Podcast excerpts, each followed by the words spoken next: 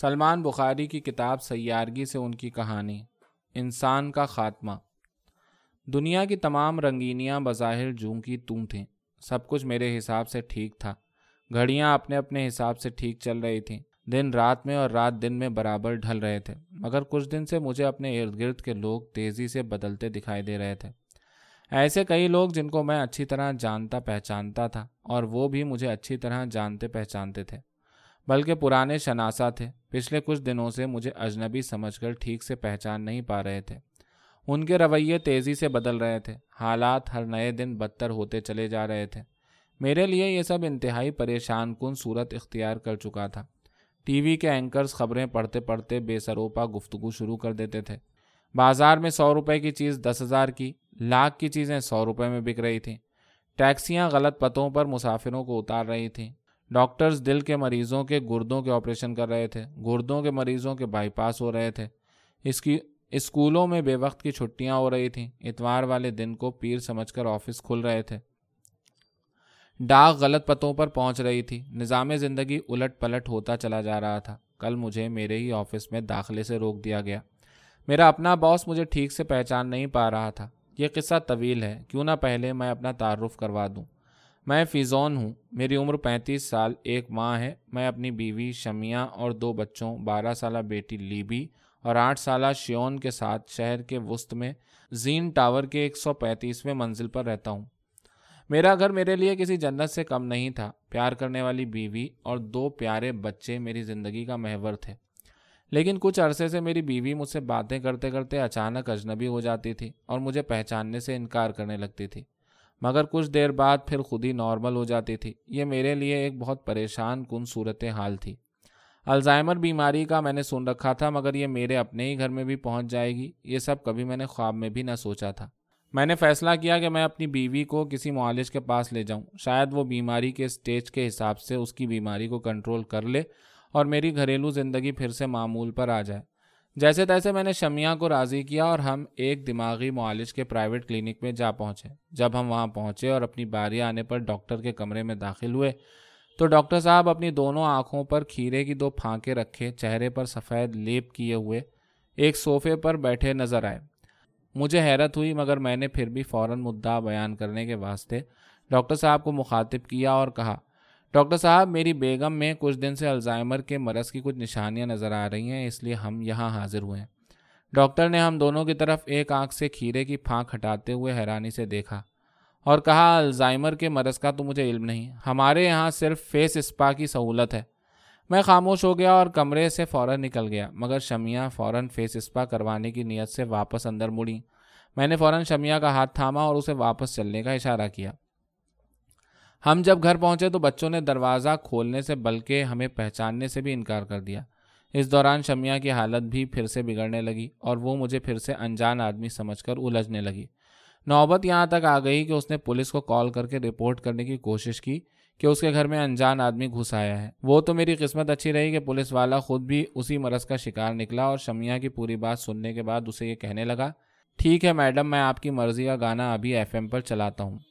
شمیہ شاید کسی ایسے ہی جواب کی منتظر تھی، فوراً مجھے ریڈیو آن کرنے کا کہہ کر پچھلی باتیں بھول کر گانے کا انتظار کرنے لگی اور جو بھی اگلا گانا آیا اسے اپنا من پسند گانا سمجھ کر سر دھننے لگی۔ میں بھی اپنا سر پکڑ کر گہری سوچ میں ڈوب گیا۔ کافی سوچنے کے بعد میں اس نتیجے پر پہنچا کہ مجھے ان معقول لوگوں کی تلاش کرنی چاہیے جن تک ابھی یہ بیماری نہیں پہنچی، بھلے وہ ملک سے باہر ہی کیوں نہ ہوں۔ یہ سوچ کر میں نے ملکی اور بین الاقوامی میڈیا پر باقی شہروں اور دوسرے ممالک کے عوام کے حالات کو جاننے کے لیے انٹرنیٹ آن کیا اور خبروں کی مختلف مصروف ویب سائٹ سرچ کرنے کی کوشش کی، لیکن جو بھی میں سرچ کرتا جواب بے سروپا لنکس کی صورت میں نکلتا، لیکن میں نے ہمت نہیں ہاری اور لگا رہا۔ اس دوران مجھے چین سے متعلق کچھ خبریں نظر آئیں کہ وہاں بھی یہ وبا پوری طرح پھیل چکی ہے، کئی ممالک کے صدر اور وزرائے اعظم بھی اپنی یادداشت کھو بیٹھے ہیں اور بے سروپا حرکتیں کرتے نظر آئے ہیں۔ کچھ صدر ملکی ایٹمی رازوں کے چارٹ لگائے موسم کا حال سناتے دکھائی دیے، ایک سر پر عمامہ ڈالے وزیر اعظم یورینیم کی افزودگی کی ایسی لیب میں جو دنیا سے بالکل چھپی ہوئی تھی، ایٹمی ری ایکٹر کو حمام سمجھتے ہوئے اس میں غسل کرتے دکھائی دیے۔ ایک اور ملک کے بارش کلین شیف کیے، سر پر عمامہ پہنے، جنوب کی طرف منہ کیے نماز کی امامت کرتے نظر آئے۔ ایک موٹے تازے صدر گولڈن وگ انگلی پہ گھماتے دوسرے ہاتھ سے تین گرینیڈ بم ہوا میں اچھالتے سرکس کرتے نظر آئے. ایک مسکین ملک کے وزیر اعظم پورے ننگے جسم پر کرکٹ کٹ پہنے ایک ہاتھ میں چرس کا سگریٹ سلگاتے دوسرے میں فٹ بال پکڑے تیزی سے بالنگ کرتے نظر آئے. ایک دوسرے ملک کے پردھان منتری ایک ہاتھ میں دھوبی ڈنڈا دوسرے میں تین منہ کا نیزہ پکڑے پتوں سے سطر باندھے بیٹنگ کرتے نظر آئے. ایک ملک کے کامریڈ صدر سر نیچے ٹانگیں اوپر دونوں ہاتھوں کے بل پر اپنے دونوں کولوں کے درمیان مناسب سائز کا میزائل آدھا دبائے انتہائی مہارت سے کرتب کرتے دکھائی دیے.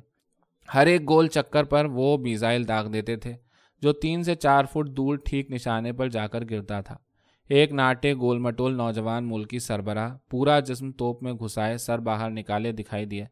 ایک خاتون توپ کی نال پر جب بھی آگ لگاتی ہیں وہ ایک دھماکے سے توپ کی نال سے قریب ہی ایک گول دائرے میں جا کر دھڑام سے گرتے. دائرے پر کسی اور ملک کا ستاروں والا چھوٹا سا جھنڈا لہرا رہا تھا. ہر کوشش پر ارد گرد کے لوگ زور زور سے تالیاں بجاتے اور ان کا کوئلے کی طرح کالا وجود دوبارہ توپ کی نال میں گھسا دیتے اور وہ بھی خوشی خوشی گھس رہے تھے. ایک سر سے پاؤں تک سفید کفن نما لباس پہنے نوجوان پرنس پر نظر پڑی.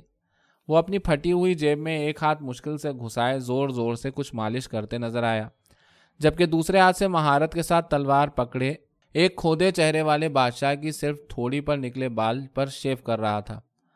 وہ شخص جسے بادشاہ کہہ کر عزت بخشی گئی ایک ہاتھ میں کوڑا یعنی ہنڈر پکڑے ایک نوجوان دوشیزہ کی کمر پر خاص وقفے سے برسا رہا تھا جبکہ اس کا دوسرا ہاتھ کبھی تسبیح کے دانوں پر چل رہا تھا اور کبھی پھٹی ہوئی جیب میں کچھ کھجانے کے لیے گھس جاتا تھا. ایک ایسا ہی کفن نما سرتاپا لباس پہنے ایک بادشاہ پر نظر پڑی جو اپنی بارہ بیٹیوں کو پنجرے میں بند کیے بندر کے انداز میں چاروں ہاتھ پاؤں کے بل دونوں اطراف رینگتے پنجرے کی حفاظت کرتا دکھائی دیا. ہاتھ پاؤں سے چلنے کی وجہ سے اس کا لباس اور جسم آلودہ ہو چکا تھا مگر وہ اس پر بھی قریب پڑی عطر کی شیشیاں اس لباس پر بار بار چھڑک رہا تھا. پنجرے کے گرد ہر چکر لگانے کے بعد وہ سر میں سے جوئیں بھی نکال کر انہیں کھانے لگتا تھا. حالانکہ قریبی کھڑی اس کی بہت بڑی بورڈ پر کھجور کی وافر مقدار لدی ہوئی تھی. یہ ساری صورتحال دیکھنے کے بعد میرے رونگٹے کھڑے ہو چکے تھے. میں نے پانی پیا. کچھ دیر کے بعد جب میری سانس بحال ہوئی اور میں نے سوچنا شروع کیا کہ مجھے ان حالات میں کیا کرنا چاہیے اور یہ کہ آخر کیا وجہ ہے کہ میں ابھی تک اس بیماری کا شکار نہیں ہوا. کہیں ایسا تو نہیں کہ میں ہی دراصل بیمار ہوں اور باقی لوگ نارمل ہوں. میرا سر دکھنے لگا. سوچا کچھ دیر سو لیتا ہوں. سونے کے کمرے میں گھسا تو بیگم بستر پر میری جگہ پر سو رہی تھی. میں فوراً ان کی جگہ پر سو گیا. صبح جب آنکھ کھلی تو میں ہمیشہ کی طرح اپنا جال اپنے کاندھے پر ڈالے مچھلیاں پکڑنے سمندر پر چلا گیا. سارا دن مچھلیاں پکڑیں کچھ بیچیں اور واپس اپنے خیمے میں چلا گیا. میں اس خیمے میں پچھلے کچھ سالوں سے رہ رہا ہوں. میرا کاروبار مچھلیاں پکڑنا ہے اور میں انہیں اپنے ٹھیلے پر گلی گلی فروخت کرتا ہوں. معاف کیجیے گا میں اپنا نام تو بتانا بھول ہی گیا. میرا نام ناروس ہے. میری عمر پچپن سال تیرہ ماہ ہے. میں دنیا میں اکیلا ہوں.